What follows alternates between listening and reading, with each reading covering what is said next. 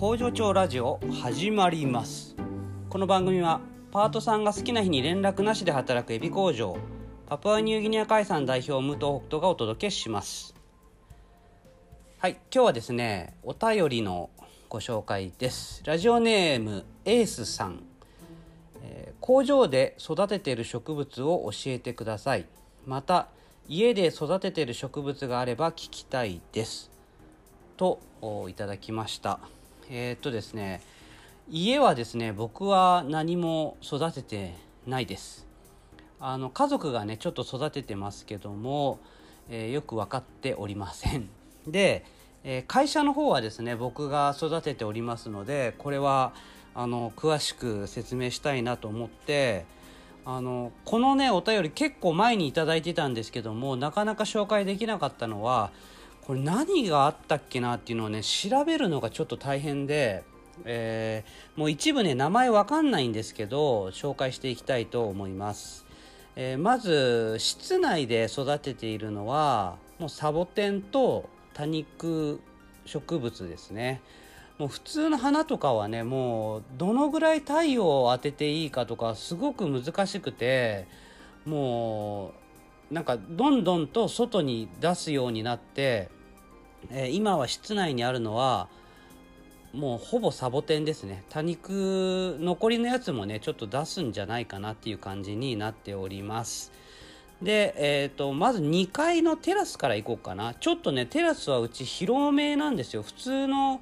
なんかこう家のベランダとかっていうよりはあのスペースだけは広いので、めちゃくちゃ太陽が当たってで西日がとにかく強いんですよ。だからもうね暑さで植物が育たなくてどうしようかってちょっと困ってるところではあるんですけども、えー、紹介していきたいと思います。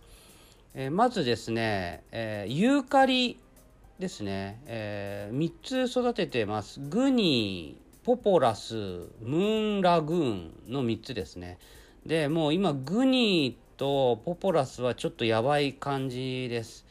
あのー、なんか葉っぱの先っちょの方しか残ってなくて、どんどんこう下からなんか枯れてきてるような感じで、このまま行くとやばいんじゃないかなっていう状態になってるんですが、やっぱり暑すぎるのかな、どうなのかなっていう感じですね。まあなんとかちょっとしっかりとお手入れしていきたいと思っております。で、あとはね多肉植物、まあ、中にあったのを外に出したのがちょっとねいっこ名前が分かんないんですけど、ピンクのね花みたいな感じの多肉植物があってすごく綺麗で可愛いやつなんですけど、まあ、外に出したらちょっと元気になってきて、うん、結構ねガンガン太陽当たってる方がなんか良さそうな雰囲気してます。あとはねセダムという、これはもう緑色であのなんていうの、原っぱみたいっていうか、もうぐわなんか、うん、ブロッコリーみたいっていうか、なんかそんな感じですごく鮮やかに綺麗なやつで、僕は結構好きですね。なんかいろんなこう華やかな花がとかいうよりも、こうなんか同じのがブワーって一面にみたいなのが好きなタイプなので、はい、これお気に入りです。で、あとは今年はねあの食べ物系はちょっと植えてなくて、あの去年まではトマトとかなんかナスとかなんかいろいろやってたんですけど、今年はもうちょっとやめて大葉だけ、はい、あの 育, 育ててるというか勝手に出てきたというかで、結構頻繁にきちんとカットして、えー、家に持って帰るようにしております。大葉どんくらいかな、ごろっぽん勝手に出てきたっていう感じなんですけど、はい、いただいてます。で、えー、とあとはねいっかいの工場の入り口のところに、まあ、花壇みたいのがありまして、そこではまずセージですね。ホワイトセージをふたつ育てててめちゃくちゃ大きくなってきて、で葉っぱをなんか自分でカットしたのを乾かして、えー、友人にあげたりお店にあげたりっていう風にしてますね。あのー買うとね結構高いじゃないですか。で僕まあ素人なんであれですけど、まあなんか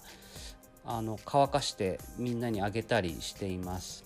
あとはラベンダーですね。先、これもね名前がちょっと分かんないんですけどね、先っちょがなんかこうちっちゃく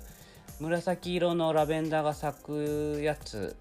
です、はい、ラベンダーはねなんかあの初心者にも優しい花だなと思います。前も、うん、結構しっかりと咲いてくれたので、僕がねちょっと失敗してカットしすぎて一回ちょっと枯らしてしまったんですが、また挑戦しているところです。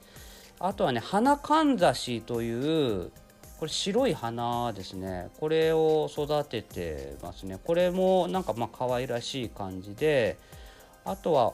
オリビアをひとつふたつぐらいと、あとねまた名前が分かんないですね。黄色い小さい花が咲くね、ちょっとお気に入りのやつがあって、それがねなんかうまい具合に根付いてくれたので、あれ広がったら嬉しいなと思ってます。で最後があーマーガレットですね。ボンザマーガレットっていう名前で書いてましたけど、これがまたむちゃくちゃでかくなってきて、きっとカットしながら育てなきゃいけないんだろうなっていう感じなんですが、これもあの初心者の人にはね、僕ができてるっていうことはね初心者の人にいいんだと思いますので、えー、このボンザマーガレット、はい、えー、これもあの元気に多年草で毎年毎年つってもにかいめかなさんかいめかな、あのきちんとね咲いてくれております、まあ、こんな感じであの育ててます。ああとそうだ忘れてた、にかいにえっと名前をねちょっとレッドバロンだっけ、あのとにかく日に強いっていう木がありまして、で結構ね生け垣とかで使われてる木みたいですけど、あのあ、まあ、これ前ね多分工場長ラジオで話しましたけど、それをさんぼん育ててます。なんかガンガン大きくなって木になってくれるというので、えこれをですね、まあ、日よけみたいな形にして、でその近くにいろんな そのそれこそさっきのユーカリとかねを置いていったら、もしかしたら日陰ができていい感じになるんじゃないかなと思って、うんそれをね今さんぼんですけどね、まあ、ごほんろっぽんぐらいに増やして、うん、それで日陰作っていこうかななんていうふうに思っております。えー、植えて多分いっかげつぐらい経ってるんですけど、まあまあ強い、やっぱ強いですね。日ガンガン当たっていけるだろうなっていう感じなので、うん、それをね、あのー、カットしていくんじゃなくてね、なんかこう木みたいにしてね育てたいななんていうふうに思っております。以上がうちの育てているものでした。参考になればと思います。この番組では皆さんからのお便りをお待ちしております。えー、ツイッターではハッシュタグ工場長ラジオ、そして概要欄にですねお便りフォームがありますので、こちらからお便りいただきますとにしゅうかんにいっかい、まあ、いちめい様にパプアニューギニア海産の天然エビセットをお届けしております。では皆さん今日もいってらっしゃい。